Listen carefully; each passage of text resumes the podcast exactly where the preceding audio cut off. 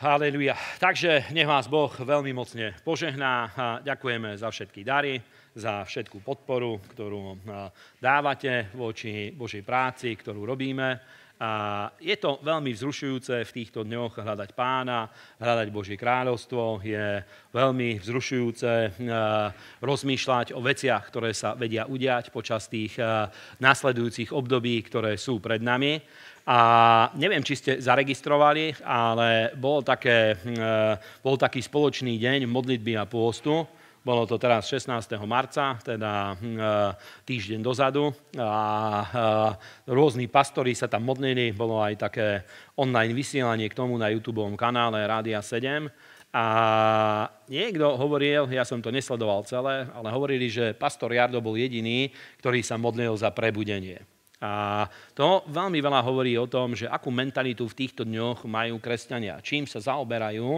A práve preto, že Pán Ježiš ešte neprišiel, práve preto my musíme sa zaoberať tým, ako rozširovať Božie kráľovstvo, ako je možné, aby Božie kráľovstvo sa dostalo do všetkých končín sveta. A pre cirkev najdôležitejšie znamenie, dneska veľmi veľa ľudia hovoria o znameniach druhého príchodu Pána Ježiša Krista. Božie slovo hovorí, že najdôležitejšie znamenie pre cirkev je to, čo Ježiš povedal, že toto evanjelium kráľovstva bude kázané na svedectvo všetkým národom a vtedy príde koniec. Pre cirkev toto je najdôležitejšie znamenie. Pre svet sú rôzne znamenia, ktoré Boh dal, ale pre cirkev je to najdôležitejšie znamenie, ktoré Boh dal, ktoré sa týka práve Božieho ľudu. Preto ja osobne som o tom presvedčený, že svoju energiu, svoju myseľ, proste svoje, svoje vnútorné nasadenie je treba práve týmto smerom orientovať, pretože cirkev má túto úlohu. Ak veríme v druhý príchod Ježiša Krista, o to intenzívnejšie musíme sa týmto zaoberať. A není veľa takých častí sveta, kde ešte napríklad evanjelium by nebolo kázané v tej moci a sile Božieho kráľovstva, o ktorej Ježiš hovoril. Ale Slovensko napríklad je takou časťou sveta, kde evanjelium, ktoré kázal Ježiš, nebolo ešte kázané v takom zmysle, ako Ježiš o tom hovoril. Lebo Ježiš hovorí, že nie je hociaké evanjelium, ale to evanjelium, ktoré kázal Ježiš. Teda evanjelium, ktoré je potvrdzované divmi, zázrakmi, znameniami. A ja osobne som presvedčený, že prichádza doba, ktorá otvorí na to priestor, aby bolo možné, aby bolo kázané evanjelium takým spôsobom, kde za posledné desaťročia, ako za posledné desaťročia v rôznych častiach sveta, u nás najprv to nebolo možné počas komunizmu, potom bolo obdobie, kedy chvíľu to bolo možné v deväťdesiatych rokoch, ale ja sa pamätám, že niekedy okolo roku deväťdesiatpäť veľmi sa zmenila atmosféra a už nebolo také jednoduché kázať evanjelium a, a, a už a, o mnoho ťažšie sa napríklad prejavovala Božia moc, čo sa týka uzdravení a všetkých možných a, a, a, znamení, ktoré k tomu patria, ktoré, boli, ktoré sú na to naviazané. Ale je zaujímavou vecou, že v týchto dňoch, napríklad počas tejto koronakrízy, tak materializmus dostal brutálne spôsobom na frak, že v ľuďoch veľmi sa pohli rôzne veci a ľudia o mnoho sú otvorenejší aj počúvať evanjelium, samozrejme sú otvorenejší aj na rôzne konšpirácie, aj na rôzne iné veci, aj na rôzne e, úplne iné, iné myšlienky, ale je to veľmi zaujímavé, že ľudia stávajú sa otvorení aj pre Božiu moc, stávajú sa otvorení aj preto, aby počúvali evanjelium a aby e, naň pozitívnym spôsobom reagovali. A poviem vám, že ja veľmi sa za to modlím, aj mám také bremeno na svojom živote, modlím sa za to, aby Boh nám dal milosť a dal nám k dispozícii tie kľúče, ktoré sú potrebné na to, aby mohli sme evanjelium sprevádzané Božou mocou kázať aj na uliciach. A viem si predstaviť, kľudne si viem predstaviť to, že môže sa to udiať znovu v mestách, že bude sa dať kázať na ulici tak, aby desiatky, stovky, tisíce ľudí, aby sa zhromaždili, minimálne desiatky a stovky ľudí, aby počúvali evanjelium a prijímali Ježiša Krista, aby boli dotknutí Božou mocou, aby boli dotknutí mocou evanjelia. v tom, aby Božia moc sa prejavovala. Tu na skorej sa dostala tá kresťanská kultúra a aj ľudia, ktorí radi by hovorili o prebudení a o tých moderných prvkoch kresťanstva, skorej sa sem snažia dostať tú časť evanjelia, ktorá je spojená s kresťanskou kultúrou, rôzne gospelové koncerty a ďalšie veci, ktoré sú dobré, nie je to zlé, aby ľudia videli, že evanjelium je aj moderné a existuje aj moderný gospel a tak ďalej, že evanjelium nie je nejaká spiatočnícka záležitosť, ktorá patrí do histórie, ale má úplne, vie mať úplne moderné prvky, pretože dôležité je posolstvo a to sa nemení, to je veľmi konzervatívne, ale ten spôsob, ktorým je prinášané, to sa môže meniť, to sa formuje a samozrejme aj doba toto ovplyvňuje, v ktorej žijeme a v ktorej sa nachádzame, ale Ježiš hovoril predsa o tom, že to evanjelium, ktoré on kázal, teda nie evanjelium, ktoré by bolo zdeformované tradíciou,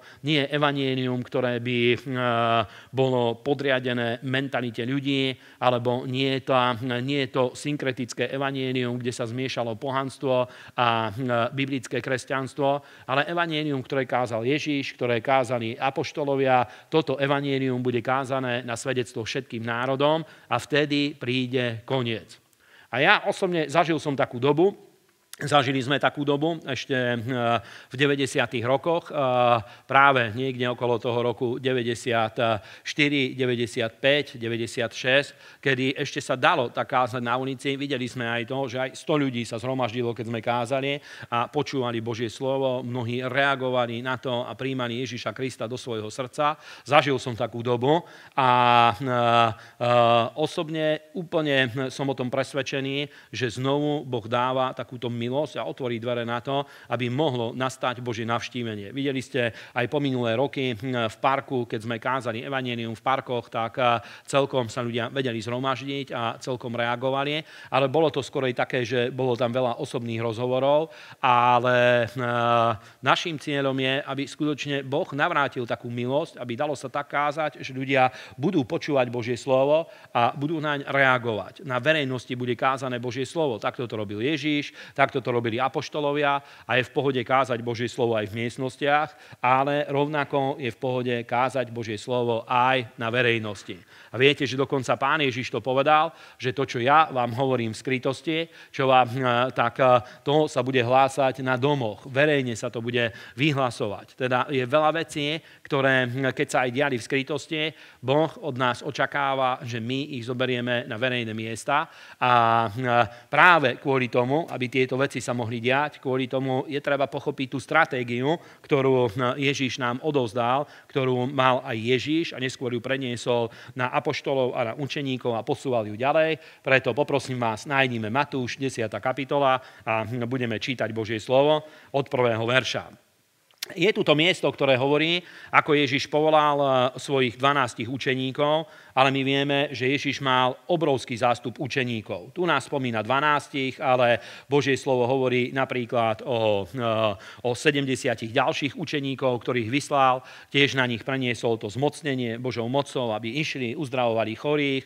Hovorí o úplne skoro neznámom človeku, ktorý len raz v Biblii vystupuje, učeník Ananiáš, ktorý napríklad, ktorého poslal za Saulom Tarzenským. Neskôr sa stal z neho apoštol Pavol zo Saula Tarzenského a keď on oslepol, Božie slovo hovorí, že tohto učeníka Pán poslal, aby išiel do tej ulice, ktorá sa volá Priama, aby sa modlil za Pavla, aby bol uzdravený a tak ďalej. A Biblia tam, kde spomína učeníkov, veľakrát spomína to, že to boli ľudia, skrze ktorých sa prejavovala Božia moc a pôsobil Svätý Duch.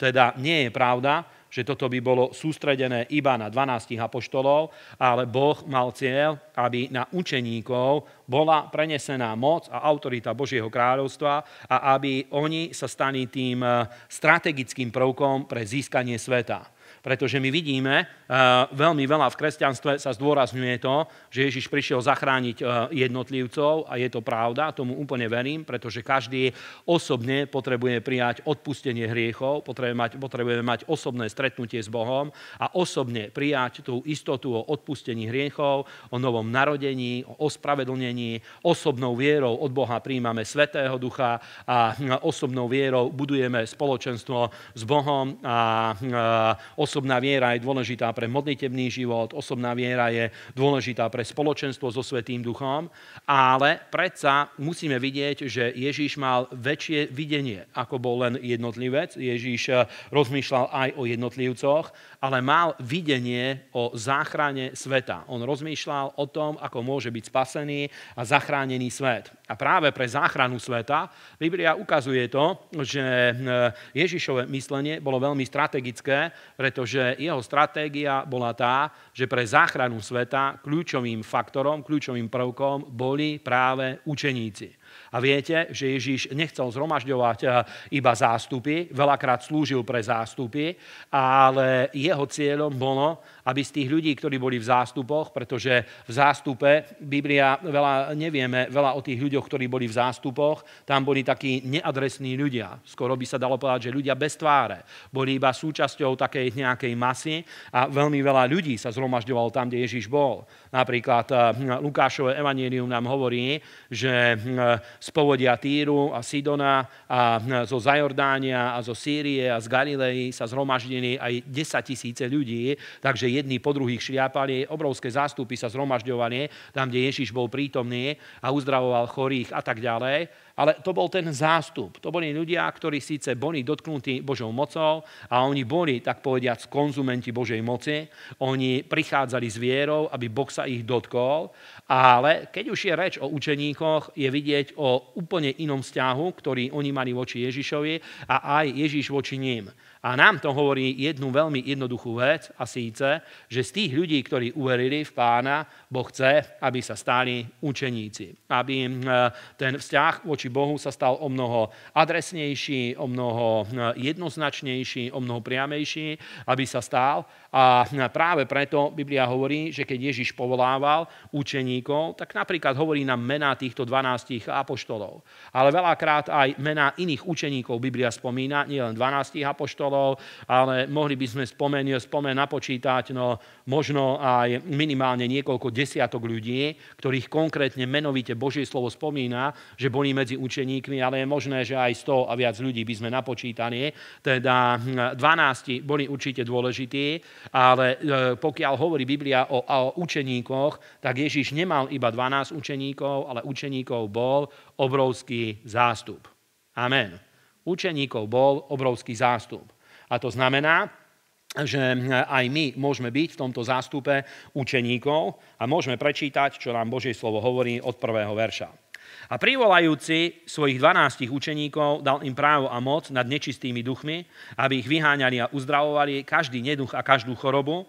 A mená tých dvanástich apoštolov sú tieto. Prvý Šimon, zvaný Peter, a Andrej, jeho brat, a Jakub, Zebedeov, a Ján, jeho brat, a Filip, Bartolomej, Tomáš, Colný Matúš, Jakub Alfeov, Lebeus, ktorému bolo dané príjmeno Tadeus, Šimon Kananický a Judáš Iškariotský, ktorý ho aj zradil. A týchto dvanástich povolal Ježiš a prikázal im, na cestu pohanov neodídite a do mesta Samaritánov nevojdite, ale radšej choďte k strateným ovciam domu Izraelovho a choďte a kážte hovoriac, že sa priblížilo nebeské kráľovstvo. Nemocných uzdravujte, malomocných očisťujte, mŕtvych krieste, démonov vyháňajte, zadarmo ste dostali a zadarmo dajte. Amen. A Ježiš skutočne mal túto stratégiu, on povolával učeníkov z jedného dôvodu, aby oni sa stali takým nástrojom v jeho ruke, aby sa stali kanálom Božieho kráľovstva, aby sa stali nielen konzumenti, ale aby boli producentmi Božieho kráľovstva. A Boh skutočne má toto myslenie, do dnešných dní sa nezmenilo, že hľadá ľudí, ktorých by mohol používať v tomto svete, ktorí by sa stali tými producentmi Božieho kráľovstva. A vidíme, že ako Ježiš trénoval týchto učeníkov, lebo je to veľmi zaujímavé, že napríklad, keď pozrete, ako trénoval aj apoštolov, ale aj iných učeníkov, ako ich trénoval, tak on im nedával nejaké veľmi ťažké, extrémne duchovné vyučovania. Ježiš ich trénoval v obyčajnej, jednoduchej poslušnosti a to malo svoj cieľ, pretože Biblia nám hovorí, že najväčším kľúčom k Božej moci je práve poslušnosť. A Ježiš apoštolov a učeníkov vo všeobecnosti skutočne trénoval v poslušnosti, v takej jednoduchej poslušnosti, ktorá, ktorej logiku dáva viera. V pretože veľakrát položil pred nich úlohy, ktoré pred nich, pre nich znamenali výzvy, ale neboli to, neboli to zase úplne ťažké, nejaké neriešiteľné úlohy, boli to pomerne jednoduché úlohy, ale pre nich vždycky znamenali výzvu a znamenali to, že museli do toho vložiť vieru, aby to vedeli naplniť. Napríklad, keď ich poslal, aby išli a priviedli toho, toho osla, na ktorom Ježiš vstúpil do Jeruzalema, tak im hovorí, že chodte, povedal im presne, do akej ulice majú ísť, a to nebolo tak, že Ježiš predtým vyslal nejakých mediálnych agentov, ktorí by to zariadili, nariadil, zaplatil by si agentúru, reklamnú alebo eventovú alebo nejakú, a oni by to všetko pripravili a zohral by takú show pred ľuďmi. Ježiš skutočne im povedal miesto, kde majú ísť, povedal im ulicu, do ktorej majú vojsť, a hovorí, keď tam prídete, nájdete uviazané osla, dokonca ešte prorok hovorí presne, a odkiaľ to Ježiš vedel, pretože poznal proroctvá. Prorok hovorí, myslím Micháš, že prichádza tvoj kráľ jazdiaci na oslovi uh, uh, synovi oslice, teda na tom mieste, kde Ježiš ich poslal, boli priviazané dva osly. Bola to oslica a malá osla, malá, mladý osol bol pri nej, a on im hovorí, že choďte tam a privediete toho osla. A, a ešte im hovorí, že keď sa, vám budú, keď sa vás budú pýtať, že čo s ním robíte, na čo ho beriete, poviete, že Pán ho potrebuje. A to bola výzva, to bola jednoduchá úloha, ktorú im Ježiš odovzdal, ale kus to bola výzva, pretože Ježiš im nedal peniaze, nepovedal im, že chodte, kúpte ho, alebo chodte, vypýtajte faktúru, potom to preplatíme. Nič také im nepovedal. Povedal im, chodte a urobte toto. A keď sa vás budú pýtať, že čo to robíte, prečo ho beriete, pretože to mohlo vyzerať ako trestný čin. Odcudzenie. Biblia poznala tieto veci. Zákon, už aj desatoro Božích prikázaní hovorí, neukradneš. Teda tu nešlo o krádež, vôbec o žiadnu takúto vec tam nešlo, ale predsa, aby to vykonali, tak ako im Ježiš povedal, potrebovali vieru, potrebovali dôverovať tomu, že Boh je s nimi, Ježiš vie, čo robí, a keď išli a vykonali to, Boh sa k tomu skutočne postavil, ale bola v tom aj tá skúška, pretože ľudia skutočne sa ich pýtali, že čo robíte. A Ježiš, a on im, skuto, oni im, im povedali to, čo im povedal Ježiš, nič iné nepovedali, že Pán ho potrebuje. A oni im dovolili, aby ho zobrali, a Ježiš skutočne na oslovi vošiel do Jeruzalema alebo na inom mieste. Teda to nebolo veľmi hlboké duchovné vyučovanie, to nebola proste vysoká teologická škola, žiadne mystérium v tom nebolo, boli to jednoduché príkazy, ktorými Ježiš trénoval svojich učeníkov, a Biblia je plná týchto vecí. A preto ich v tom trénoval, pretože Biblia nám ukazuje to, že kľúč k Božej moci je práve táto jednoduchá poslušnosť. Tá je absolútne kľúčová pre Božiu moc. Napríklad iný príkaz, ktorý im dal, bol ten, keď hovorí, aby pripravili poslednú večeru, tak im hovorí, že pôjdete, zase im dal adresu ulice, kde mali ísť, a hovorí, že vojdete do tej ulice a uvidíte človeka, ktorý má v ruke krčách. A zase to nebolo nejaké tajné znamenie, ako v nejakej bondovke, že proste je tam nejaké znamenie, ktorým by sa agenti navzájom spoznali, alebo proste niečo podobné. Ani žiaden reklamný trik v tom nebol. To bola normálna situácia. Ježiš im povedal slovo poznania, čo sa udeje, aby dôverovali tomu, že je v tom Božia ruka. A oni prišli na to miesto, videli človeka, ktorý niesol krčách, nasledovali ho, a on vošiel do domu. A oni zaklopali na tie dvere a hovoria, že ukážte nám, že kde je tá dvorana, kde majster bude jesť, a pripravte tam jedlo. Pripravte párty, my večer prídeme a budeme tam jesť. A zase, nedal im žiadne peniaze, nedal im nič, povedal, že chodte a urobte to. A oni išli úplne jednoduchým spôsobom, museli dôverovať, a Boh sa za to skutočne priznal, Boh sa k tomu priznal, a pripravili to miesto. To už či potom zaplatili alebo nie, to nie je dôležité, ale takýmto spôsobom Boh s nimi jednal, Ježiš ich trénoval v úplne jednoduchej poslušnosti. A pozrite napríklad, spomente si, ako to bolo s Mojžišom. Boh hovorí Mojžišovi, keď išli z Egypta a už na nich tlačila egyptská armáda a bolo treba prejsť cez Červené more. Čo hovorí Boh Mojžišovi? Hovorí mu, on kričí k Bohu, hovorí, Bože, urob s tým niečo. Boh mu hovorí, prečo kričíš ku mne? Vystri palicu na more. A to nemá veľkú logiku z prirodzeného hľadiska, že keď je treba prejsť cez vodu, tak treba vystrieť palicu.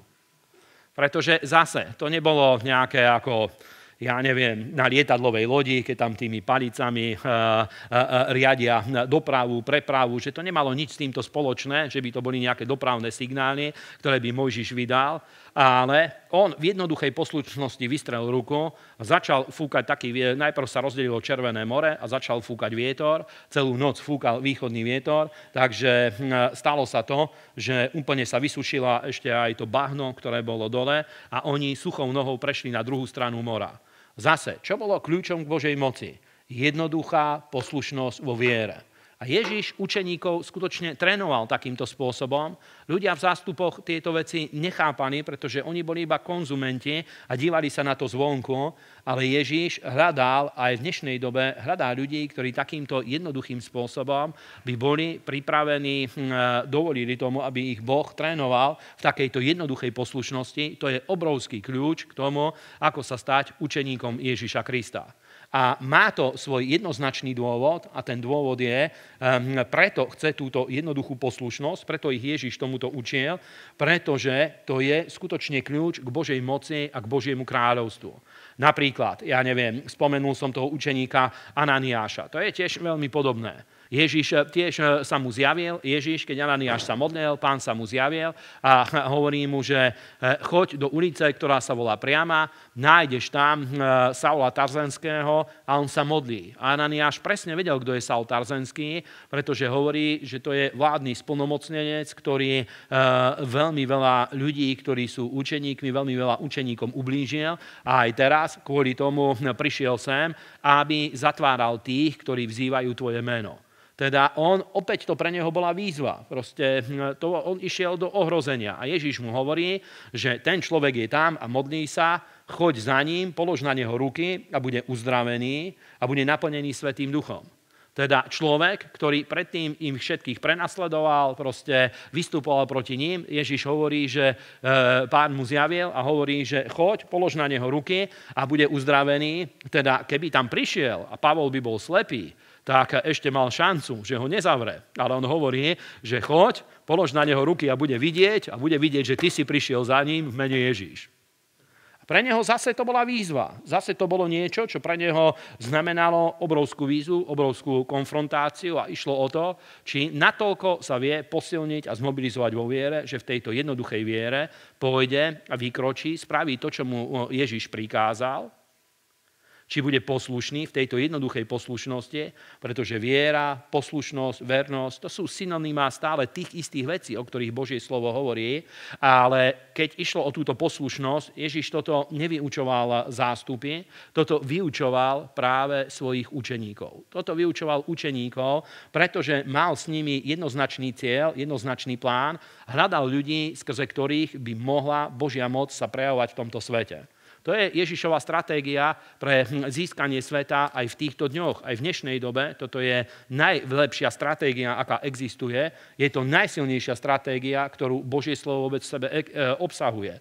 A ja pamätám sa, mám jedného, máme jedného dobrého priateľa, ktorý žije v takej celkom prosperujúcej komunite ľudí.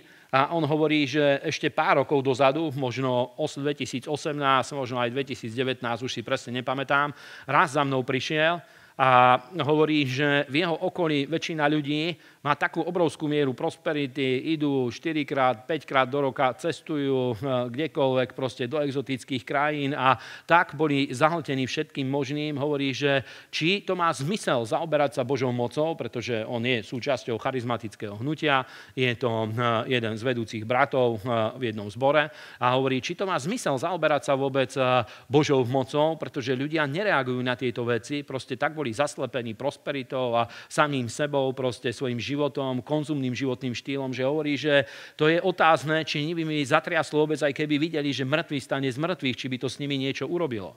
A skutočne bolo také obdobie pár rokov dozadu a vtedy by som vôbec nehovoril o tom, že treba rozmýšľať o tom a chystať sa na to, že na uliciach budeme robiť uzdravujúce kampane. Dneska tak sa ale zmenila atmosféra, tak sa svet otriasol v základoch, v pozitívnom zmysle, dá sa povedať, aj keď samozrejme tie veci, čo sa dejú vo svete, nie sú dobré, ale z pohľadu evanjelia to znovu otvorilo svet pre evanjelium a dneska viem si normálne predstaviť, že ľudia sú otvorení na modlitbu, na to, aby prijali modlitbu, na to, aby sa ich dotkla Božia moc, aby Svätý Duch sa ich dotkol a tak ďalej, pretože vidia, že svet sa vie dostať do problémov, na ktoré neexistujú proste odpovede. Vidíte napríklad, hej, obyčajná hlúposť. Upchal sa Suezský prieplav. stodvadsať rokov alebo koľko, alebo sto rokov to fungovalo úplne bez problémov. A dneska, v dvadsiatom prvom storočí, kedy si poviete, že technológia, všetko je úplne niekde inde, v takejto situácii, kedy veľmi je treba, aby tovary sa vedeli posúvať a tak ďalej, upchá sa jeden z hlavných kanálov, kadiaľ prechádzajú tovary, hovoria, že za trinásť miliárd denne tovaru prejde Suezským kanálom. Úplne obyčajná vec, sprieči sa tam loď. A povieš si, že ako je to možné, že takáto hlúposť ide ochromiť celý svet. A vidíte, že svet sa otriasa proste v základoch. Úplne v základoch sa otriasa svet. Samozrejme, treba sa modliť za to, aby čo najskôr proste Boh do toho vstúpil. Hej? Nikto nevie ani, ako sa to stalo. Nikto nevie, či to je súčasť obchodnej vojny, alebo čo v skutočnosti sa udialo, pretože úplne to postráda logiku, že niečo takéto sa udialo a ochromuje to svet. Hovoria, že všetky tovary idú zdražieť a tak ďalej. Proste, ako sa veci dejú. Obyčajná hlúposť, jedna loď. Jedna loď. Za sto alebo stodvadsať rokov, koľko to funguje, ten Suezský prieplav, sa to nikdy nestalo. A naraz vidíte, že svet zastane. V dvadsiatom prvom storočí, kedy sme si mysleli, že nás nič nemôže, nemôže zastaviť. Keď príde meteorit, bude chcieť padnúť na zem, pustia jadrovú bombu, ten tam vybuchne a odkloní to. Proste nás už nič nemôže ohroziť. A naraz vidíte, že svet v základoch sa otriasa. A paradoxne tieto veci, my všetky tieto veci nám nahrávajú, pretože ľudia cítia, že nemajú odpovede na všetko. A v tomto zmysle je to pozitívne, pretože dá sa s ľuďmi hovoriť evanjelium a hovoriť o Božom kráľovstve. A práve kvôli týmto veciam je, je to veľmi zaujímavé, že oplatí sa v týchto dňoch skutočne zaoberať Božou mocou, oplatí sa pozrieť sa na tieto veci, čo Božie slovo o tom hovorí, pretože skutočne, keď je na to príhodná atmosféra, tak Božia moc je najsilnejším nástrojom, ktorý vie zasiahnuť životy ľudí. Napríklad v Egypte vidíte, že bolo treba desať egyptských rán, ktoré tiež boli prejavmi Božej moci, lebo faraón deväť rázy nechcel uveriť proste. To bola presne tá doba dvetisícsedemnásť, osemnásť, devätnásť, ľudia boli v podobnom stave. A keby aj videli zázraky ako faraón, hovorili, že kto je hospodín, prečo by sme ho mali počúvať, prečo by sme nemali cudzoložiť, prečo by sme nemali, byť dro- prečo by sme nemali brať drogy. Veď není tu len Boh, je tu šamanizmus, je to všetko možné, každý si môže vybrať a robiť, čo chce a tak ďalej. To bola mentalita, ktorá tu bola prítomná a vďaka Bohu, že svet sa dostal z tohto stavu, nie je vďaka Bohu za veci, ktoré sa dejú, pretože je v tom aj veľa negatívnych prvkov, ale to, že svet dostal proste niečo, čo muselo prebudiť z tohto omámenia, to musím povedať, že je na to príležitosť, aby my znovu sme sa zaoberali tým, ako kázať evanjelium Božou mocou, sprevádzané divmi a zázrakmi. Amen. Znovu sa tým treba zaoberať. Prečo o tom je treba hovoriť? Pretože ak sa tým nebudeme zaoberať, nikdy sa to nestane. To je ako čokoľvek iné. Proste ľudia, ktorí nehľadajú krst Svätým Duchom, nikdy nebudú pokrstení Svätým Duchom. Ľudia, ktorí napríklad nezaoberajú sa nejakými pravdami, ktoré obsahujú zasľúbenia Božieho slova, nikdy sa to samo od seba nestane. A je bláhové, aby sme si mysleli, lebo táto doba konzumná kus aj kresťanstvo zasiahla. V Amerike, keď sa pozriete, absolútne v mnohých častiach sveta úplne to zasiahlo kresťanstvo. A práve preto o Božej moci nie veľa sa hovorilo v posledných rokoch, práve z toho dôvodu, pretože ten konzumný životný štýl úplne toto vytlačil niekde na okraj. A veľa kresťanov získalo taký pocit, že ak to Boh chce robiť, tak, dobre, nech to proste, nech na nás zostúpi takáto sila a my, sme, my budeme Bohu slúžiť. ale nehľadali to, nemali v sebe tú horlivosť potom, aby Boh skrze nich jednal týmto spôsobom.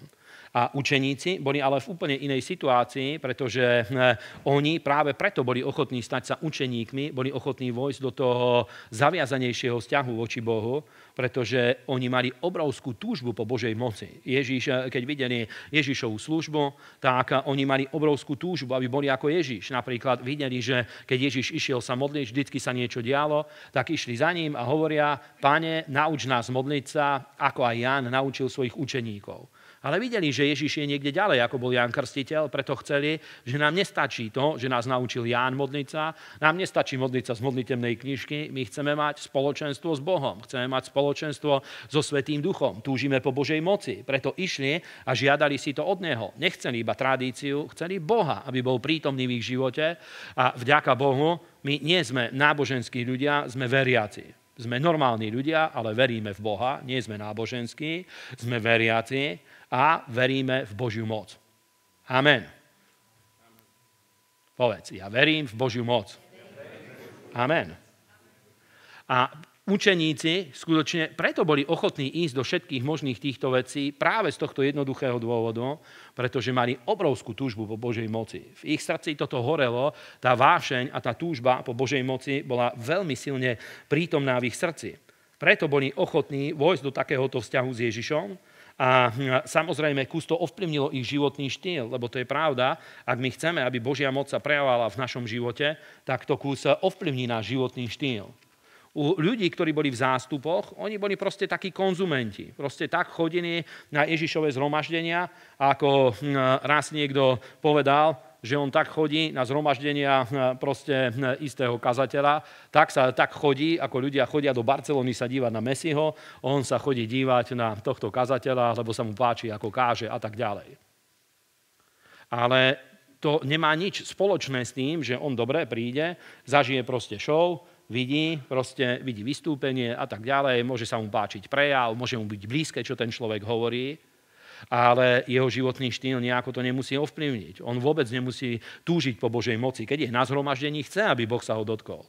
Ale potom ide a zaoberá sa svojimi vecami, úplne je tak, ako na zhromaždení je tridsať percent prítomný svojou mentalitou, tak vo svete je stopäťdesiat percent, zaoberá sa peňazmi, biznisom a všetkými možnými vecami a tam úplne proste toto nasáva všetkým, ako keby nič iné neexistovalo.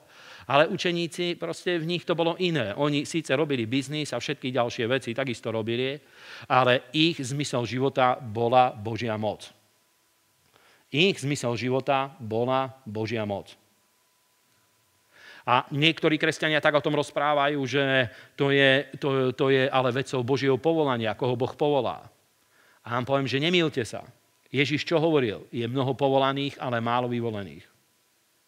Teda keby to bolo iba vecou povolania, tak by nebol problém, pretože Boh povoláva mnohých. Boh povoláva mnohých. Ale väčšina ľudí proste chcú byť v tom zástupe. Väčšina kresťanov chcú byť v tom zástupe, nechcú byť učeníkmi.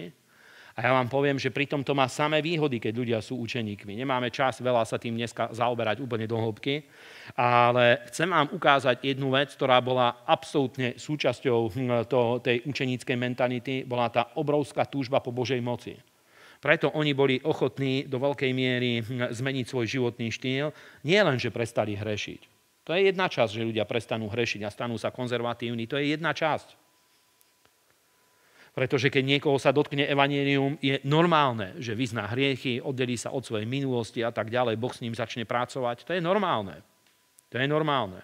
Týmto zachránil svoj život. Zachránil, zachránil svoje manželstvo. Zachránil životy svojich detí, pretože keď dostanú konzervatívny príklad, tak úplne ich to môže zmeniť. Teraz mal som rozhovor s jedným priateľom z cirkvi, hovorí, že veľmi milo ma to prekvapilo. Jeho syn vyrástol v besiedke, teraz má niekde, neviem, dvadsaťpäť rokov alebo koľko, medzi dvadsaťpäť až tridsať a vstúpil do veľmi vážneho vzťahu, ale tento syn je mimo cirkev momentálne. Proste úplne ho pohutil svet. Ale už proste získal taký vážny vzťah a určité veci sa tam vyformovali a hovorí, že on sa jednoznačne postavil a začal hovoriť proste o tom, že ten vzťah, ak má mať perspektívu, má dievčinu zo sveta, ale hovorí, že ak to má mať perspektívu, musia úplne konzervatívne rozmýšľať. A tak začal rozprávať ako človek, ktorý by celý život prežil v cirkvi. Lebo, dobre, keď bol proste v puberte, odpadol, pohltil ho svet, kamaráti ho stiahli a tak ďalej. Ale pretože rodičia sú úplne konzervatívni a vždycky boli, mal tento príklad, tak teraz dospel, proste trošku už aj dozrel a keď si volí to, teraz on cíti, že už to je na ňom, už to nie je len o zábave, ale je to o tom, že už treba žiť určitým spôsobom, prijať určité záväzky a tak ďalej. Okamžite sa v ňom prebudil ten konzervatívny životný štýl, ktorý videl u svojich rodičov, ktorý bol vyformovaný Bibliou, Božím slovom a tak ďalej. Teda to, že niekto posvetí svoj život tým, zachráni svoju rodinu, zachrániš svoje deti, zachrániš svoje vnúčatá a tak ďalej. Pretože toto sa prenáša z generácie na generáciu. Nie náhodou to Božie slovo hovorí. Teraz čítali sme tie Mojžišové knihy v Biblii za rok, hovorí, Deuteronomium, keď ste čítali, stále znovu a znovu hovorí, je, že budeš o tom hovoriť vo svojom dome so svojím synom. A keď sa ťa spýta, prečo toto a toto, tak mu povieš preto, že sme boli otrokmi a Boh nás vyviedol mocnou rukou a vystretým ramenom z domu otroctva a poviedol nás do tejto zeme, ktorú zasľúbil našim otcom Abrahamovi, Izákovi a Jákobovi. A stále hovorí o tom, že budeš o tom hovoriť vo svojom dome a tak ďalej, pretože Boh chcel, aby centrom aj života na synov Izraelových bolo Božie slovo a Božie kráľovstvo. Amen. A rovnako toto očakáva aj od nás. Ale v učeníkoch bolo to, bola ešte jedna pridaná hodnota, nielen, že sa stali konzervatívnymi, bola v nich pridaná hodnota a to bola obrovská túžba po Božej moci. Aby nielen prišla a zasiahla ich a nejakú oblasť ich života, aby zmenila, to samozrejme všetci očakávame, a aj učeníci sú aj konzumenti Božej moci, ale chceli viacej, aby Božia moc natoľko sa nasťahovala do ich života, pomazanie, Svätý Duch, alebo ako to nazveme, do takej miery, aby Boh ich mohol používať, aby získavali svet pre Ježiša. A o tomto Biblia hovorí, že ak chceme, aby Božia moc bola prítomná v našich životoch, pre mňa sa to hovorí ľahšie, pretože som sa obrátil v deväťdesiatych rokoch. V deväťdesiatych rokoch to bol jeden z hlavných motivov, prečo ľudia sa obracali, je, že keď zažili Božiu prítomnosť, videli proste krst Svätým Duchom, počuli hovorenie v jazykoch, videli kladenie rúk, videli, že ľudia sa uzdravia, potom neskôr ľudia začali padať na zem a tak ďalej. Mnohých ľudí toto tak fascinovalo, že oni chceli Božiu moc, aby bola prítomná v ich živote. A apoštol Pavol o tom hovorí, môžeme pozrieť prvý list Korinským, dvanástu kapitolu, kde hovorí o daroch Svätého Ducha. O tom hovorí veľmi zaujímavú vec. Hovorí, že aký postoj je treba mať. Pozrime tridsiaty prvý verš, toto nájdite. Nalistuj si Božie slovo a hovorí: No snažte sa horlivo o lepšie dary milosti a ešte vám ukážem zvrchovanú cestu. A toto je veľmi dôležité slovo. Pretože Pavol najprv hovorí o daroch Svätého Ducha, mohli by sme to nazvať o prejavoch Božej moci, a hovorí o tých deviatich daroch Svätého Ducha, hovorí napríklad, že nechcem, aby ste boli v nevedomosti o duchovných veciach, lebo keď ste boli pohania, boli sme ťahaní k nemým modlám. A hovorí, že modlí takisto proste ten okultný svet, modlárstvo, rôzne sochy svätých, Panna Mária a ďalšie sochy, toto má svoju energiu. Je to proste veľmi mystické. Ja sa pamätám, prvýkrát som sa dostal do kostola, čo si pamätám, mal som spolužiaka, to bola ešte hlboká totalita, a mal som spolužiaka, ktorý ministroval. A keď som sa dostal do kostola, bolo to proste zvláštne miesto. Doteraz si pamätám, úplne zvláštny pocit, proste e, bolo to proste taký mystický zážitok pre mňa. Ale nijako ma neovplyvnil, to nie je ako Božia moc. Ale to, že proste to má duchovnú atmosféru, to nikto nemôže poprieť. To už, že akú, to je druhá vec. Ale to, že má duchovnú atmosféru, to je pravda. Ale nie každé duchovno je dobré. Preto není dobré miešať evanjelium s pohanstvom. Není dobré miešať Svätého Ducha s modlami, s Pannou Máriou a s ďalšími vecami. To, keď si prečítaš Bibliu, Biblia hovorí, že to sú staroveké kulty. kráľovnú nebies uctievali už v dňoch Jeremiáša. Dokonca hovorí Biblia, že to bol jeden z dôvodov, prečo Boh nechal zboriť Jeruzalemský chrám a presídlil synov Izraelových zo zasľúbenej zeme do otroctva. A to je pravda, že toto nikoho neprivedie k slobode a tak ďalej. Ľudia sa demonizujú cez to, ale nemáme čas sa tým teraz zaoberať. Ale apoštol Pavol hovorí, že preto vám to píšem, aby ste neboli v nevedomosti. A chcel, aby, oni, aby my sme vedeli o daroch Svätého Ducha. Chcel, aby my sme vedeli o Božej moci. Povedz, vďaka Bohu za Božiu moc. Amen. A hovorí, že horlivo túžte, horlivo si žiadajte, snažte, snažne, snažte sa horlivo o lepšie dary milosti. A to je paradox, že hovorí, za prvé, aby sme sa horlivo snažili, a za druhé hovorí, že máme si žiadať tie najlepšie dary, tie najlepšie veci, ktoré sú k dispozícii, máme si žiadať. Teda není to tak, že keď Boh chce, bude sa to diať, my sa zaoberajme inými vecami, a keď Boh chce, proste na niekoho to zostúpi a bude sa to diať? Nie, nie, priatelia. Boh hovorí úplne ináč. Hovorí, že my sa máme horlivo snažiť o prejavy Božej moci. A hovorí, že máme si žiadať najlepšie, eh, najlepšie veci, ktoré sú k dispozícii, máme si ich žiadať. A v origináli je taký výraz, aj minule som vám to vravel, v origináli sú také výrazy, ktoré v okrajovom zmysle znamenajú aj žiarlivosť alebo závisť. To je veľmi silná vnútorná motivácia. To je proste taká spaľujúca žiadosť. Viete, že niektorí ľudia aj psychicky z toho ochorejú. Zo závisti, zo žiadlivosti. Napríklad ja poznám aj také príbehy, kde muž stal sa tak žiarlivý, že až psychická diagnóza sa z toho vyvinula a tak ďalej. Ale tu nie v tomto negatívnom zmysle to vystupuje. Je treba to chápať ako tú obrovskú vnútornú motiváciu, spaľujúcu vnútornú motiváciu, ktorá človeka priťahuje k Svätému Duchu a k Božej moci. A hovorí, že keď my máme túto obrovskú horiacu túžbu, tak Boh nám dá tie kľúče k tomu, ako v nej chodiť. Pretože my vieme, že keď hovorí o zvrchovanej ceste, mnohí to tak vykladajú, že to je trinásta kapitola, ktorá za tým nasleduje, kde hovorí o láske.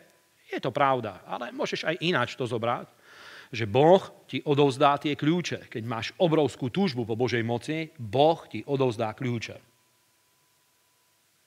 Ako v nej chodiť? Boh ti odovzdá kľúče, ako v nej chodiť.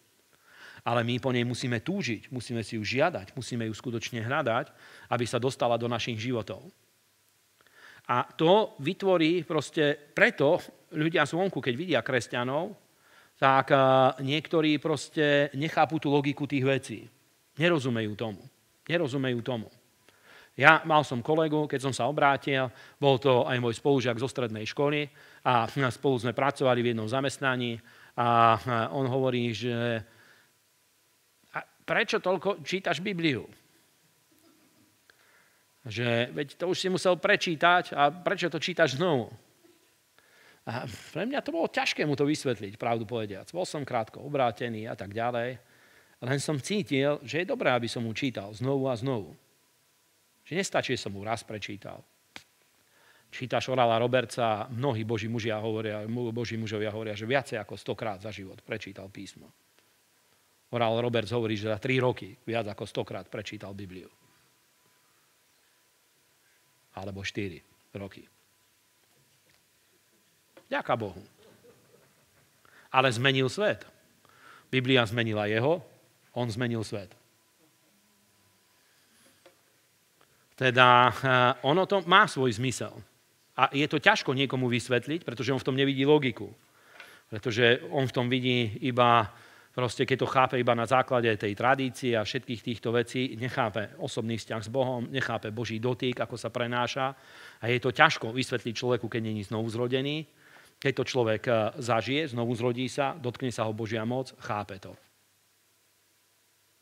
Tá, ale ináč toto hovorí presne aj apoštol Pavol. Hovorí, že keď svet v múdrosti nepoznal Boha, Boh sa rozhodol, aby prišiel svet k nemu skrze bláznostvo kázne.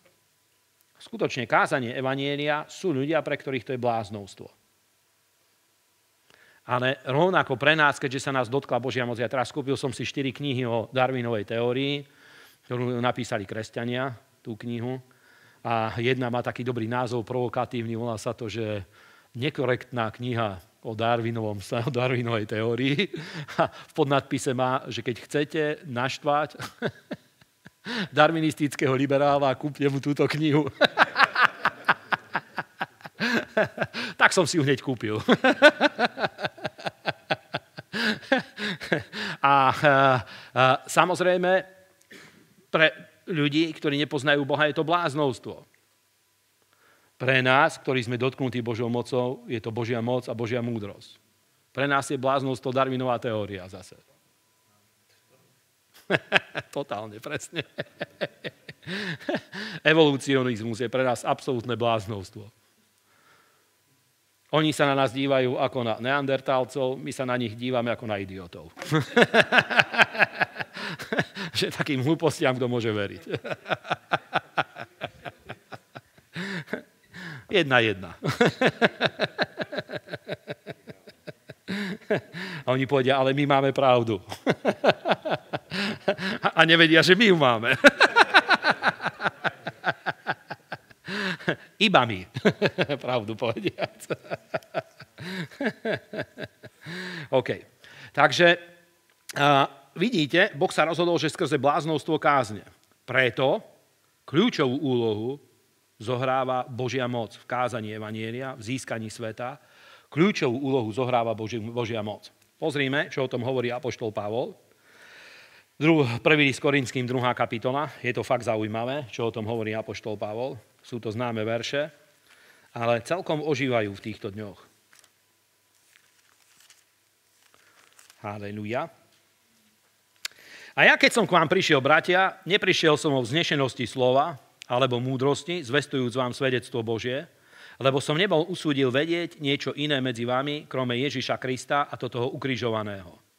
A ja som bol u vás v slabosti a v bázni a triasol som sa mnoho, teda mal ten vnútorný boj, ale hovorí, moja reč a moja kázeň nezáležala v presviečavej ľudskej múdrosti slovách, ale v dôkaze ducha a moci. V prejavovaní sa Svätého Ducha a moci. Aby vaša viera nebola v ľudskej múdrosti, ale v moci Božej. Amen.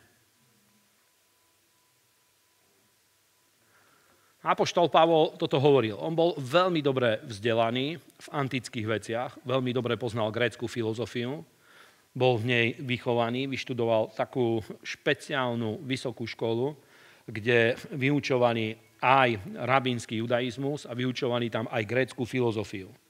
A samozrejme s tým, že dôraz bol položený na judaizmus, ale práve preto, že, práve preto, že grécky svet už tedy veľmi bol, bol rozvinutý, helenistická kultúra ovplyvňovala aj Jeruzalém, ovplyvňovala všetky možné tieto miesta, takže na jednom mieste, to je nepredstaviteľné pre Židov, na jednom mieste boli zbožní Židia, na druhom mieste tam boli a teraz oni chápali zákon a všetky tieto veci a vedľa bolo napríklad gymnázium, kde športovali holí chlapi. To bolo nepredstaviteľné pre nich proste, pre konzervatívnych ľudí, preto vzniklo zákonníctvo, preto vznikol farizeizmus a všetky tieto veci. Alebo boli Židia, ktorí nedodržiavali sobotu, ktorí jedli svinské mäso a tak ďalej, nestravovali sa košer a pre nich to bolo zborenie hodnôt. A keďže sa báli, že Boh znovu ich presťahuje, práve preto to spôsobovalo spoločenské napätia. A aby vedeli získavať týchto helenizovaných Židov späť pre Božie kráľovstvo, preto mali také školy, ktorú viedol Gamaliel, kde, ktorú vyštudoval aj apoštol Pavol, kde veľmi dohlbky poznali aj grécky svet, ale poznali aj judaizmus, práve preto, aby v tom svete sa vedeli orientovať. Preto apoštol Pavol bez problémov vedel komunikovať s hociakými štátnikmi, nemal problém postaviť sa pred rôznych vojenských veliteľov, pred vojenských správcov, vojenskí správci celej, celej Judei a celého toho územia, nemal problém postaviť sa pred cisára, s každým vedel na absolútne vysokej úrovni argumentovať, vedel, vedel argumentovať proste filozofom, všetkým možným ľuďom v Aténách, pretože bol v tom vzdelaný. Mal toto vzdelanie, zároveň veril v Božiu moc. A keď prišiel do Korintu, hovorí, že jeho reč a jeho kázeň nezáležala v ľudskej múdrosti v slovách, ale v prejavovaní sa Svätého Ducha a moci. Pretože nástroj, ako zasiahnuť svet, je veľmi jednoduchý, ktorý Boh nám odozdal. Toto je Božia stratégia a to neznamená, že máme byť hlupáci, ale Božia stratégia je, že Boh hľadá učeníkov a trénuje ich v jednoduchej poslušnosti, aby skrze nich sa mohla prejavovať Božia moc. A základná, základnou vecou je obrovská túžba po Božej moci, ktorá musí byť prítomná v životoch učeníkov. Pozrime Marek šestnásť, napríklad, čo Ježiš hovorí. Toto už sa nesťahuje ani na apoštolov, ani iba na úzkú skupinu učeníkov, ale na všetkých veriacich. Na všetkých, ktorí uverili v Pána Ježiša. A preto o tom hovorím, priatelia, že rozmýšľaj o tom, že Boh teba bude používať. Maj obrovskú túžbu po Božej moci a po Božej prítomnosti. Napríklad, ak ťa nebavilo modliť sa, tak túžba po Božej moci je taká veľká vec, že to ťa vie priviesť aj k tomu, aby si naučil uctievať, aby si sa naučil uctievať Boha, aby si sa naučil proste vstupovať do Božej prítomnosti, pretože Božia moc je absolútne vzrušujúca. Je to absolútne vzrušujúce. Je to absolútne vzrušujúce. Budeme ešte chvíľu hovoriť o uzdravení za chvíľu. šestnásta kapitola od sedemnásteho verša, alebo môžeme už od pätnásteho A povedal im, chodte po celom svete a kážte evanjelium každému stvoreniu. Ten, kto uverí a pokrstí sa, bude spasený, a kto neuverí, bude odsúdený. A uverivších budú sprevádzať tieto znamenia. Povedz, uverivších budú sprevádzať tieto znamenia. Amen. Uverivších budú sprevádzať tieto znamenia. Ja keď som počul prvú kázeň o tomto v živote, ako kresťan, prvýkrát som to počul, jeden starý pastor o tom hovoril a hovoril svedectvo, už ani nežije ten brat, a hovoril svedectvo, ako uh, uh, on veľa kázal o uzdravení, veľa sa modlil za ľudí, za oslobodenie, za uzdravenie, mnohí ľudia boli uzdravení cez neho. A hovorí, že zatelefonovala im žena, ktorej sa narodilo dieťa a povedali, že dieťa do niekoľkých dní zomrie, lebo má ťažko poškodené srdce alebo nejaké vnútorné orgány. Zdá sa mi, že srdce je to veľmi veľa rokov. Keď som to počul, bol som veriaci niekoľko mesiacov. A hovorí, že iba sa jej spýtal jednu vec, že či prijala Pána Ježiša. A hovorí, že ešte nie. Tak ju viedol k modlitbe spasenia, k modlitbe spasenia a prijala Ježiša. Nebola ešte pokrstená vo vode, nebola pokrstená Svätým Duchom a hovorí jej, že ja sa neviem tam dostať a tak ďalej. Môžem pre ťa urobiť ale jednu vec. A ukázal jej toto slovo. Marek šestnásť. Tam je napísané, ty si teraz prijala Ježiša a hovorí, že veriacich budú sprevádzať tieto znamenia. A pozri, aké znamenia sú tam napísané, hovorí, že v mojom mene budú vyháňať démonov, budú hovoriť novými jazykmi, hadov budú brať, keby vypili niečo smrtonosné, neuškodí im, a na chorých budú vkladať ruky a chorí budú uzdravení, budú sa mať dobre. A tak Pán Ježiš, keď dohovoril, bol vzatý hore do neba a sadol si po pravici Božej a oni vyšli a kázali všade a Pán spolúčinkoval a potvrdzoval slovo tým, že ho sprevádzali divy, amen a tak ďalej. Teda Božie slovo hovorí, že uverivši budú sprevádzať znamenia. A on jej hovorí, že ty si teraz uverila, teda si veriaca, môžeš na svoje dieťa položiť ruky a ono bude uzdravené. A ona išla a urobila to, urobila to. A v nasledujúcich dňoch kontrolné vyšetrenia ukázali, že dieťa je úplne zdravé. Ďaká Bohu. Ešte nebola pokrstená vo vode. Nebola pokrstená ešte ani Svätým Duchom. Ale už bola veriaca. Bola to extrémna situácia, samozrejme. Ale Boh sa k tomu priznal. To bolo prvýkrát, keď som ja počul kázeň na, na toto, čo tu Božie slovo hovorí. Ale preto to hovorím, pretože to ide úplne na podstatu, pretože tu je reč o tom, že všetkých veriacich bude sprevádzať Božia moc. Dokonca hovorí o ochrane, pretože to je také pre nás trochu nezrozumiteľné, že hadov budú brať, a keby zjedli niečo smrtonosné. Ale v staroveku a na Blízkom východe, keď niekoho sa chceli zbaviť, napríklad, tak mu dali hada do topánky. A on keď sa obúval, obúval, had ho uštipol a konkurencia bola zničená. Alebo nechcená manželka, alebo manžel a tak ďalej. Ďalšia vec, ktorú sa používala veľmi účinne celú históriu, bolo, že ľuďom dávali otrávené jedlo. Takže takisto druhá vec bola, pretože v blízkovýchodnej kultúre ľudia sú veľmi pohostinní. Tak... Ale to, že niekoho pohostia, to ešte neznamená, že majú dobrý úmysel. To je ich kultúra. Preto hovorí, že keby zjedli niečo smrtonosné, neuškodí im. Teda Boh hovorí o Božej moci pre službu a o Božej moci aj pre ochranu pri službe. Amen.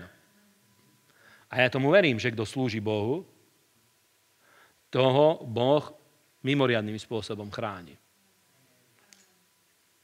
Keď niekto zaviazal svoj život pre Pána a slúži Bohu, keď má aj konkrétnu adresnú službu, ja som presvedčený, že kým ten človek neurobí nejakú chybu, tak je skoro nezničiteľný. Pretože Boh ho Boh chráni vo všetkom a všade, čokoľvek robí. Ale musí mať adresnú službu, ktorá niečo robí pre Boha. Chápeš? To je ako tvoje auto. Slúži ti, tak sa on stará čo najlepšie. Napríklad, kým si do ňoho nesadneš, tak nezobereš kľúč, neobehneš ho dva razy, nedoškriabeš riadne. Proste chodíš. Puj. Leštíš ho stále a tak ďalej. Lebo chceš, aby čo najlepšie slúžilo. Staráš sa oň, nikto nech neprejde okolo neho a tak ďalej. Deti sa musia vyzúvať, keď do neho idú. Nesmie sa tam jesť a tak ďalej. Na základnej škole som mal spolužiaka a vtedy auto nemal hocikdo, iba pár ľudí. A oni si kúpili auto, kúpili si Škodu stodvadsať. Kto by to dneska chcel, že? A oni skutočne, keď išli do auta, sa museli vyzúvať. Pre nás to je nepre, nepochopiteľné, pretože my to považujeme za proste nástroj pre život, ale vtedy to bol majetok. Keď niekto si kúpil auto, tak to bol obrovský majetok. Síce to neboli dobre investované peniaze, lebo už za rok to hrdzavelo a tak ďalej, ale uh, bol to proste majetok, ktorý ľudia mali. A predstav si, že my sme krvou Kristovou vykúpení a keď niekto slúži Bohu, Boh sa o ňoho stará o mnoho lepšie, lebo ty si viacej ako auto. Amen. Iba hlúpy človek napríklad rozbíja doma svoj dom. Sú takí ľudia, ktorí proste všetko zničia, ale iba hlúpy človek ničí svoj dom. Do domu investuješ peniaze a potom to udržiavaš, aby čo najdržšie si nemusel investovať znovu. Sú ľudia, ktorí príde domov, všetko rozbije a tak ďalej, ale proste to nie sú normálni ľudia.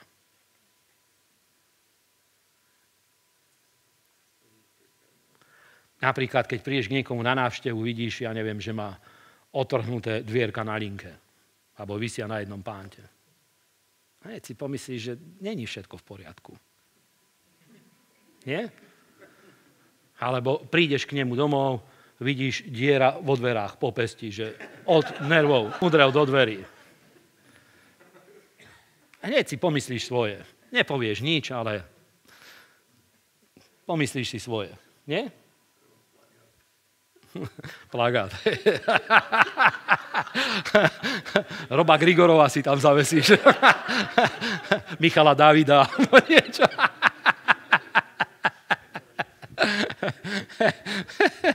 Ale nie? Čo ťa hneď napadne? Že to nie je normálne. A darmo povieš, že nemusí mať každý na to peniaze, proste, aby to mal tip-top. Veď to je pravda. Veď čím menej máš peniaze, tým viacej sa o to musíš starať. Čím menej máš peniazy, nie? Aby všetko bolo tip-top. Keď to je zanedbané, je vidno, že je to niečo choré, proste, keď niekto to zanedbáva. A to máš v hociakej oblasti, keď sa pozrieš na ľudský život, keď niekto je proste zanedbaný, je zanedbaná rodina a tak ďalej. Proste hneď vieš, o čom to je. Keď vidíš, že je zanedbaná žena napríklad, hneď je vidno, že není všetko v poriadku s tým chlapom. To je pravda. Darmo sa smejete, to je pravda. Žena je slávou mužovou. Žena je slávou mužovou.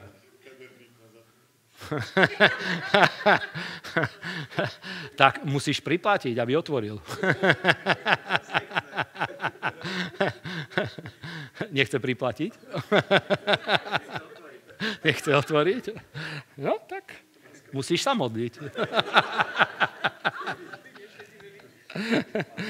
Pane, nech už otvorí, už sa nemôžem dívať.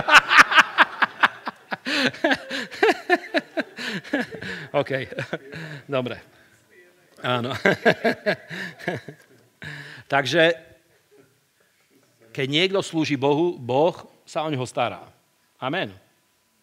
Mimoriadne dobrým spôsobom sa o neho stará. Amen. A čím proste je produktívnejší pre Pána, tým viacej je v Božej pozornosti. Či sa nám to páči, alebo nie, je to tak. Je to tak. Amen. Presne tak to je. Teda Boh chce, aby my sme túžili po Božej moci, aby sme boli produktívni pre Neho, aby ty si túžil po Božej moci. Dal túto moc k dispozícii, aby my sme získavali svet. Uzdravenie je veľmi zlé, ale kresťania chápu. Uzdravenie. Poďme do Joba. Je to paradox, ale v Jobovej knihe ja som najlepšie pochopil uzdravenie z Jobovej knihy. tridsiatu tretiu kapitolu nájdite. Toto je najlepšie slovo o uzdravení, ktoré ja poznám. tridsaťtri. Od osemnásteho verša. Môžeme od šestnásteho. Aj od štrnásteho. Aj toto je dobré. Lebo raz hovorí silný Boh, aj dva razy, a človek toho nevidí. Vo sne videnia noci, keď, prichá, keď pripadá hlboký spánok na ľudí, v driemotách na posteli, vtedy odhaľuje ucho ľudí a zapečaťuje to, čo ich učí.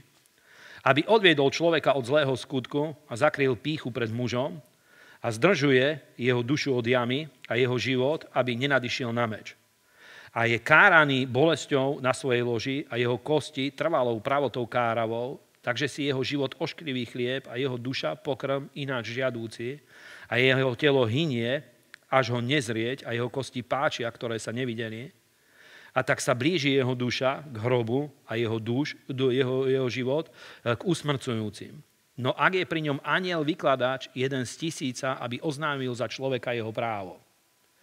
A tu je dôležité, že my máme väčšieho, ako je anjel vykladač, jeden z tisíca, my máme Božieho syna, Ježiša Krista Nazareckého, nášho veľkňaza, nášho spasiteľa, vykupiteľa, osloboditeľa, uzdraviteľa.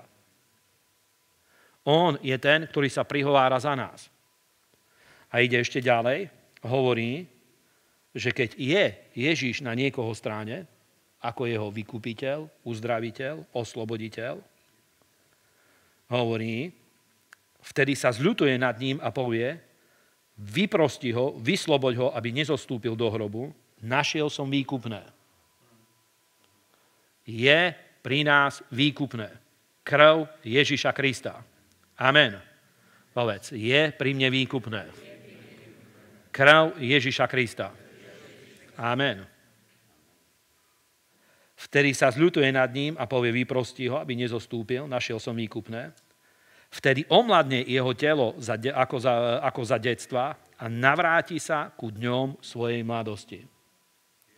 Jeho telo omladne viac ako za detstvo a, a navráti sa ku dňom svojej mladosti. Toto je zaujímavé. Pretože vieš pochopiť uzdravenie, vieš pochopiť Božiu moc. Je niečo, čo kazí. To je tá deštruktívna moc. To je diabol, ktorý prichádza, aby ničil a zabíjal a tak ďalej. Zákon hriechu a smrti a tak ďalej, ktorý ničí ľudské telo. Biblia hovorí o uzdravení, je to zaujímavé, pretože väčšinu chorôb ľudia necítia, ako začínajú v ich tele. Cítia už ich následok, ale chorobu ako takú, keď začína, človek necíti. Aj s covidom hovoria, že človek môže byť aj dlho pozitívny, až ja neviem, po koľkých dňoch začne mať príznaky. Pretože ten začiatok nikto necíti. A s uzdravením je to veľmi podobné. A hovorí, že to je opačný proces, ako pri chorobe. Pri chorobe niečo začne a to deštruuje ľudské telo, ničí to jeho organizmus a tak ďalej. Ale pri uzdravení hovorí, že omladne jeho telo viac ako za detstva a navráti sa ku dňom svojej mladosti. teda začne spätný chod. Uzdravenie je o tom, že Boh niečo zmáčkne, Božia moc zostúpi na ľudský život, Boh stlačí nejaký gén alebo niečo v ľudskom tele, Svätý Duch sa dá do pohybu a začne spätný chod. Toto je uzdravenie. Toto je uzdravenie, priatelia. Jeho telo omládne viac ako za detstva a navráti sa ku dňom svojej mladosti. A práve toto je podstata Božej moci, že my musíme chápať, že Boh je schopný dať do pohybu veci, aby išli úplne opačným smerom. Pozri Žalm sto štrnásť, toto je fakt zaujímavé. Žalm sto štrnásť. Halelúja. Božia moc sa vie dotýkať ľudí a toto, teraz čo kážem, to je kázeň, ktorú mi dal Svätý Duch, aby som ju kázal na uzdravujúcich zhromaždeniach. Aj ju budem. Halelúja. sto štrnásty Žalm.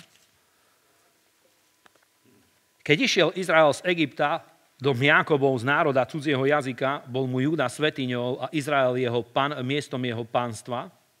A keď to videlo, more utieklo. A dobre počúvaj, Jordán sa obrátil naspäť. Tiekol hore kopcom.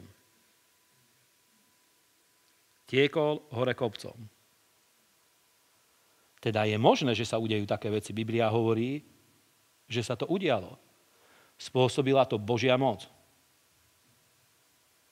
Jordán sa obrátil naspäť. Navráti sa ku dňom svojej mladosti. Jeho telo omladne viac ako za detstva. Božia moc je schopná toto spôsobiť.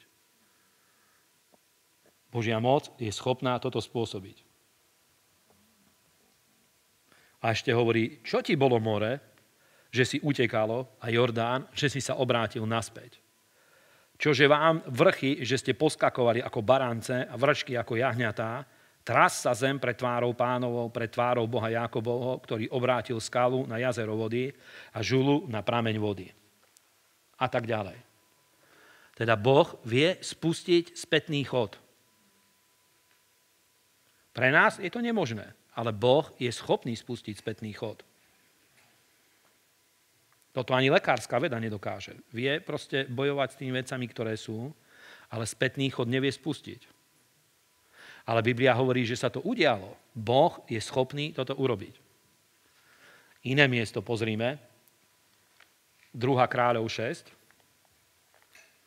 To je veľmi zaujímavé, že sa navráti. Toto je tiež zaujímavé slovo. Keď to dáš spolu do súvislosti s týmito vecami. šiesta kapitola od prvého verša. A synovia prorokov povedali Elizeovi, hľa, prosíme, miesto, v ktorom bývame pred tebou, je nám pritesné, dovoľ prosíme, aby sme odišli až k Jordánu a vzali odtiaľ každý jedno brvno a spravíme si tam miesto, aby sme bývali a riekol, chodte. A ktorý si povedal, prosím, poď aj ty so svojimi služobníkmi a riekol, ja pôjdem. A tak išiel s nimi a keď prišli k Jordánu, rúbali drevo. A stalo sa, keď zotínal jeden z nich nejaký kameň, že mu železo sekery odpadlo do vody a vtedy skríkol a povedal, ach, môj páne, to bolo vypožičané. A muž Boží povedal, kam padlo? A keď mu ukázal miesto, odťal kus dreva a hodil ta a spôsobil to, že vyplávalo železo a riekol, zodvihni si a on vystrel svoju ruku a vzal ho. To je obrovský zázrak. Boh spustil spätný chod. Je normálne, že veci idú dole. Boh ukázal prorokovi, zase poslušnosť bola veľmi dôležitá. To nebolo, že Elizeus si to vymyslel, ale v jeho vnútri povstalo silné nutkanie potom, aby spravil túto vec. Silná proste intuícia, aby zobral drevo a hodil ho tam. To nedávalo žiadnu logiku. Aspoň nie prirodzenú. Preto Bo Ježiš učeníkov trénoval v poslušnosti. Dával im úplne jednoduché úlohy, aby sa naučili ich robiť. Skoro ako v armáde, trochu to funguje. Tam je veľa nelogických vecí. Stačí si prečítať hlava dvadsaťdva, Joseph Heller. Aby ste pochopili, ako funguje armáda. A tam je veľa nelogických vecí, veľa nelogických príkladov. Prípadov, veľa nelogických príkazov a tak ďalej. Ale to není úlohou vojaka, aby o tom premýšľal. V Božej armáde je to veľmi podobné, pretože Boh samozrejme nechce z ľudí robiť idiotov, nič takéto tam nie je, ale jednoduchá poslušnosť. A on to cítil, proste Elizeus vnímal to vo svojom srdci, že toto treba spraviť, tak to spravil a sekera vyplávala. Boh čo urobil? Spustil spätný chod. A tak sa navráti ku dňom svojej mladosti a omladne viac ako za detstva. Boh spustil spätný chod. Biblia o tom hovorí. Toto je uzdravenie, priatelia. Toto je princíp uzdravenia. Toto je to, čo sa deje pri uzdravení. Boh vie uzdravovať ľudí a vie používať učeníkov, aby skrze nich sa dialo uzdravenie. Amen. Čo není možné u ľudí, je možné u Boha a tak ďalej. Poviem vám, že Božia moc je obrovsky fascinujúca a vzrušujúca. Amen. Teda veľmi je treba po nej túžiť. To sa musí stať takým dôležitým prvkom v životoch kresťanov, minimálne učeníkov. Možná, že nie každého to bude až tak veľmi ťahať, ale určite verím, že sú ľudia, ktorých Boh chce používať a je dôležité, aby v tvojom srdci to bola dôležitá vec, aby si chápal tú dôležitosť tej túžby, tej obrovskej žiadosti v tvojom srdci. Pastor Jardo teraz hovoril o manželstve, ak ste počuli, hovoril, že manželstvo je mystérium, tajomstvo. A je to o mnoho viacej ako len to, že ľudia spolu spia na jednej posteli, zdieľajú jednu kasu alebo majú spoločné bývanie a tak ďalej. Pretože Ježiš o nich povedal, že tí dvaja budú spolu jedno telo. A toto je niekedy ťažko ľuďom vysvetliť. Pýtajú sa, že aký je v tom rozdiel. My žijeme spolu, alebo sme manželi. Aký je v tom rozdiel? Obrovský. Pretože manželstvo je mystérium. Je tajomstvo. Manželstvo je tajomstvo. Žitie dvoch ľudí spolu, to je žitie proste vedľa seba, symbióza.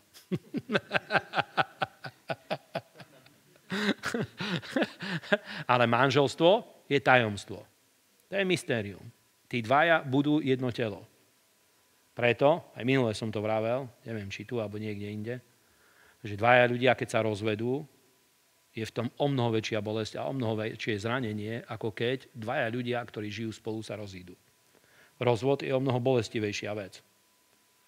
Pretože to je ako keby roztrhli živý organizmus. Spojený organizmus. Ako keby otrhli niekomu kus sneho.